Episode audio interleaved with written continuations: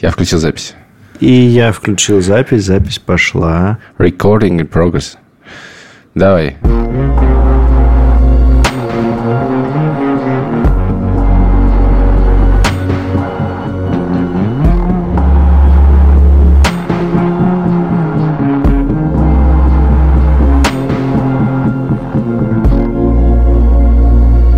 Привет, друзья! Это подкаст «Новая волна», и мне кажется, даже по этому голосу и по этому отрывку вы поняли, что мы устали.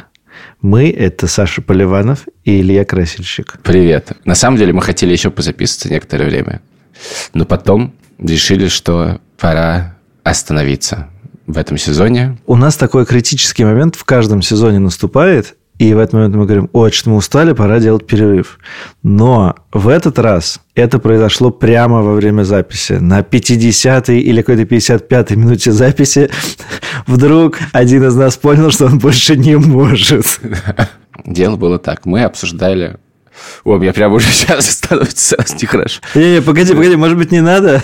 Да нет, ну может сейчас не осторожно, надо? я осторожно. Мы обсуждали, на самом деле, совершенно невинную тему про то, как все распространились по разным городам за пределами России, где и что как. И я что-то там говорил, и, значит, Поливанов мне указал, что это может быть воспринято как привилегированный человек, что-то там. И наша продюсерка, сохраняющая анонимность, тоже так сказала. И тут мне снесло башню. Я просто понял, что у меня больше нет никаких сил, говоря или написывая что-то, каждую секунду думать о том, как бы не ошибиться, не оступиться каким-то словом. И я понял, что я так больше не могу для меня подкаст всегда был, знаете, такой ламповой вещью, где можно чувствовать себя в безопасности, у, у него небольшая аудитория, можно говорить. Но безопасных мест больше не существует. И получается, что очень сложно выразить свои мысли, потому что ты каждую секунду должен думать о том, не дай бог, где ты мог что-то сказать и кого-то задеть. И после этого, знаете, я сделал несколько вещей. Во-первых, я перестал писать в социальные сети. Я удалил приложение Facebook и Twitter. Я вместо Роскомнадзора заблокировал у себя в браузере сайты Facebook и Twitter, поэтому, когда я захожу туда, там написано «This site is blocked». Я сам себе Роскомнадзор. И дело в том, что когда я понял, что я так больше не могу, я решил написать отчаянный пост про это, в котором было высказано все, что накопилось. И я всегда думал, что мне для того, чтобы как бы мысль прошла через меня и уложилась, мне нужно опубликовать пост и получить лайки. И я написал этот пост и не стал его публиковать. И выяснилась интересная вещь. Оказалось, что для того, чтобы переварить мысль, мне действительно нужно написать, но совершенно не обязательно публиковать. Поэтому я сделал следующие вещи. Во-первых, я скачал приложение, которое называется Day One на телефон и Mac, и начал писать туда все, что мне хотелось писать. А мне много, как вы знаете, хочется писать. Я много туда пишу. Это прекрасно. Я вообще не думаю о том, какие слова как будут восприняты.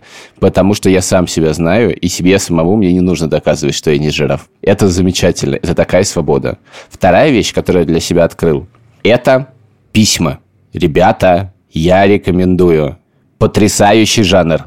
Заведите себе нескольких корреспондентов и общайтесь с ними письмами. Это невероятно. Ты отправляешь письмо, и ты ждешь ответа. И он приходит не через секунду в виде трех слов, а потом двух слов, а потом пяти слов и эмодзи. Он приходит длинным текстом. Более того, оказывается, можно общаться с людьми, с которыми у тебя не получалось общаться никогда голосом. Например, с родителями. Можно обсуждать сложные вещи в письмах. Это потрясающе. Это потрясающе. И третья вещь. Я стал читать книгу «Былое и думы». Это офигенная книга. Я думал, что это какое-то занудство, которое в советской школе заставляли. Да, Оказывается, да, да. супер книга. И вообще, конечно, печально, насколько ничего не изменилось с 30-40-х годов 19 века. Поэтому мы решили немножечко отдохнуть. Мы объявляем перерыв на то время, пока красильщик читает былые думы. Нет, я уже прочитал половину книги, поэтому нет, извини. Она же какая-то огромная совершенно. Ты, может быть, один том прочитал? Нет, я прочитал половину огромной книги. Она у меня вся. Потому что после того, как я перестал заглядывать в социальные сети, у меня освободилось невероятное количество свободного времени. То есть, когда я хочу заглянуть в социальную сеть в телефоне, вместо этого я открываю приложение Kindle и читаю былое и думы. Тогда на время перерыв включает в себя еще несколько книжек. Я тебе хочу сказать, какие книги. Ну, давай. Я их закачал. Книга Уильям Ширер «Взлет и падение Третьего Рейха». Она очень большая. Вторая книга, которую все обсуждают, «Неудобное прошлое Николая Ипле». Подожди, ты же уже цитировал ее даже где-то. Ты же ее прочитал. Ну, я не цитировал, я знаю ее смысл.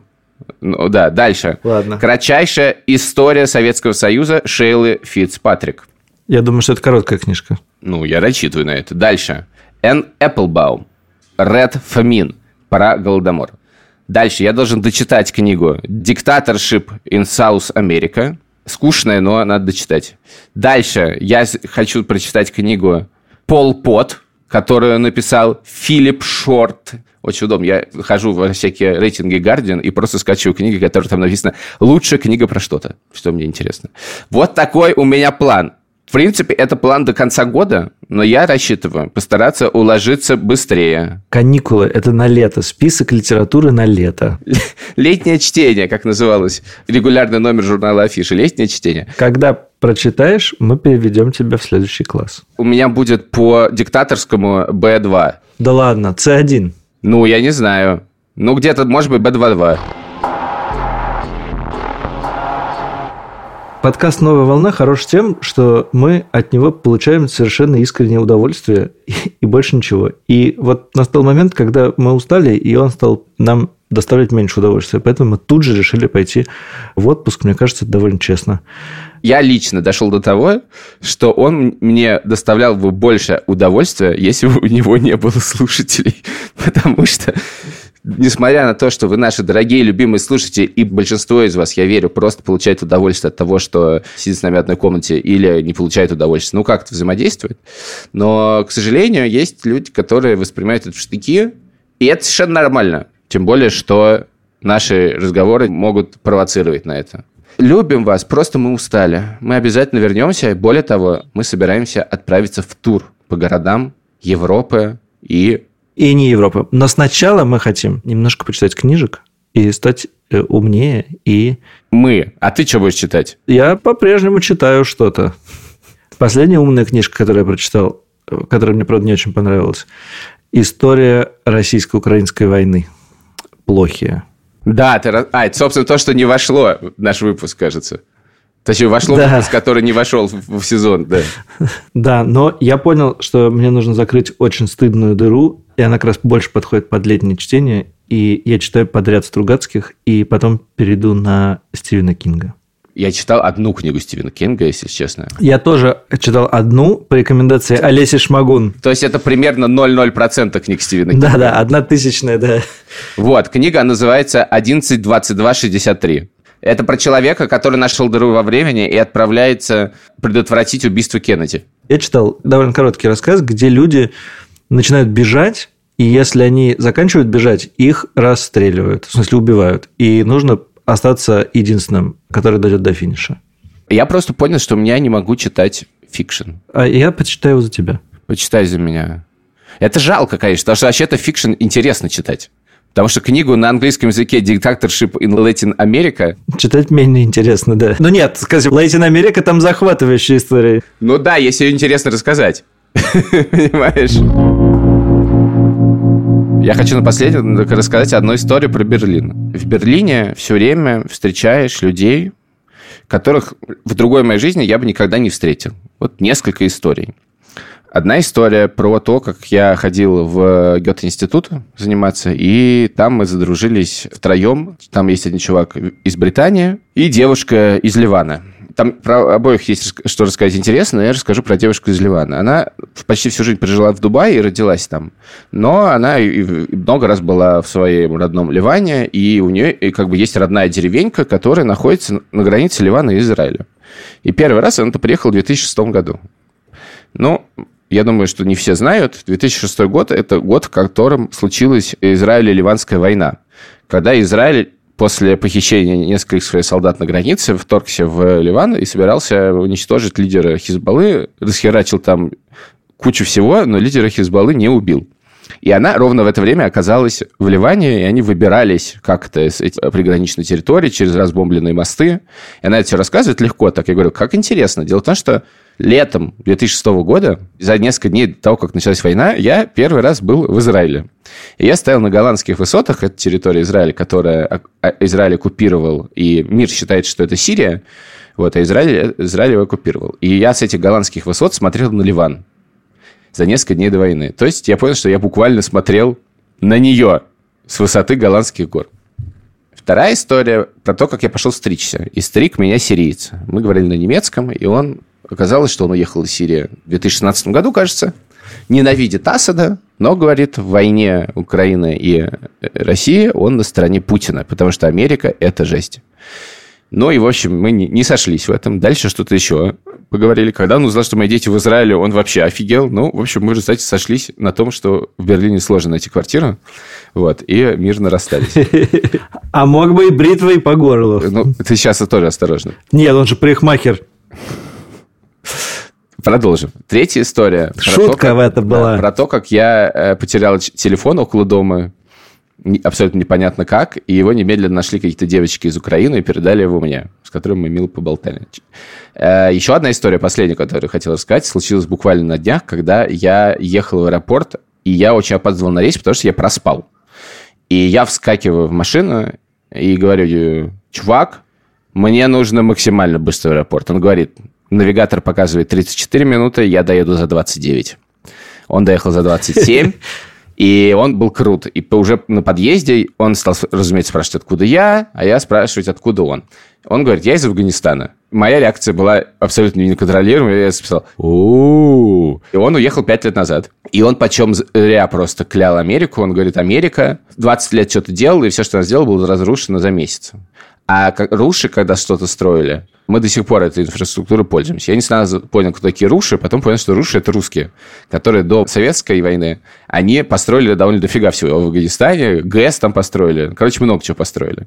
Вот. И ты видишь совершенно разные перспективы из разных довольно адовых точек Земли, где идет война, где почти везде продолжается война, и все это происходит в Берлине, и ты, с одной стороны, понимаешь, какой мир большой, а с другой стороны, ты понимаешь, какой он маленький. Потому что все, что рассказывается, на самом деле приплетено страшными вещами.